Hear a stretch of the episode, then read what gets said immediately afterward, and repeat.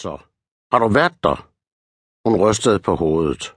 Ikke nu, men jeg tænkte, at du måske. Selvfølgelig, sagde Svane bestemt. Giv mig adressen.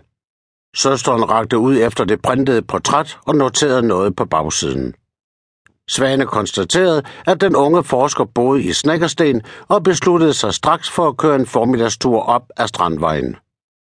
Der var sandsynligvis ikke andet i vejen, end at Emilie havde undladt at svare på sin overbeskyttende mors opkald. Efter mange år som den stille pige var hun formentlig i gang med et forsinket forældreopgør. Tager du det op i dag, spurgte søsteren. Ja, nikkede Svane med det samme. Jeg ringer til dig. Har du mit nummer? Svane pegede på sin iPhone. Gemte det, da du ringede i morges. Hun rystede på hovedet. Det er mit arbejdsnummer. Du får lige mit private. Hun noterede nummeret på en gul post-it og rakte ham sadlen. Det mest sandsynlige er, at hun bevidst undgår dig, sagde han og satte sig over for søsteren igen. Hvorfor dog det? Det forekom umuligt at forklare hende, hvordan hun selv virkede på sine omgivelser. Marie var typen, der ikke lod folk vokse i sin skygge. Nærmest tværtimod. Et forsinket oprør, nøjedes han med at sige. Over for mig, sagde søsteren skængert. Hvorfor det?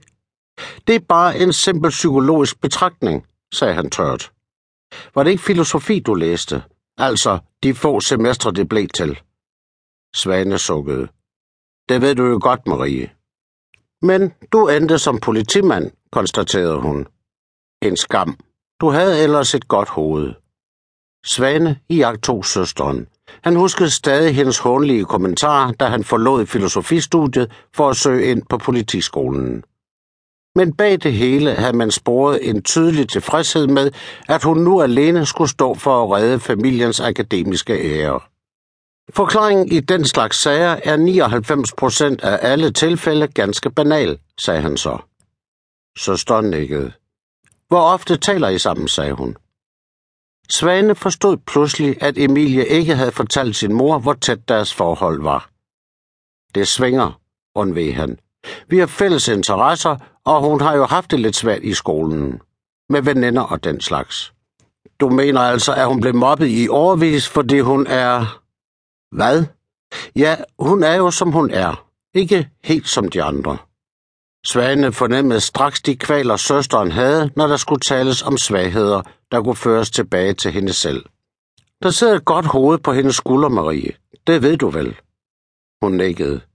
Ja, hun har altid klaret sig fremragende i skolen. Men det er som om, hun mangler nogle sociale kompetencer. Vi var flere gange til psykolog, men jeg kunne ikke acceptere det, de sagde om hende. Svane stirrede direkte på søsteren, der pludselig virkede lille bag det enorme skrivebord. Hvad sagde de? Flere forskellige ting. For eksempel, at hun havde Aspergers syndrom. Det er en form for autisme. Det ved jeg godt, sagde Svane. Har du aldrig overvejet, om der kunne være noget om det? Det mener du måske, kom det som et pistolskud. Svane sukkede igen. Det er min erfaring, at det kan være katastrofalt ikke at gøre noget ved et reelt problem. Og det første skridt er at anerkende, at det eksisterer. Ja, men jeg anerkender altså ikke, at hun har Aspergers. Du er jo hverken psykolog eller psykiater, Marie. Man kan godt være lidt reserveret, uden at man er syg i hovedet. Han huskede det udmærket. Hendes massiv benægtelse af det, hun ikke kunne kontrollere. Det var et ubehageligt gensyn. Det skulle da en underlig racistisk udtalelse, sagde han. Jeg har mødt og kendt storslåede og intelligente mennesker med psykiatriske diagnoser. I øvrigt har vi alle en rem af huden. Ja, hun har det i hvert fald ikke fra mig. Men hendes far var et skvat. Jeg kunne faktisk godt lide Henrik, sagde Svane i overensstemmelse med sandheden. Bliver du aldrig træt af at være så fordømmende?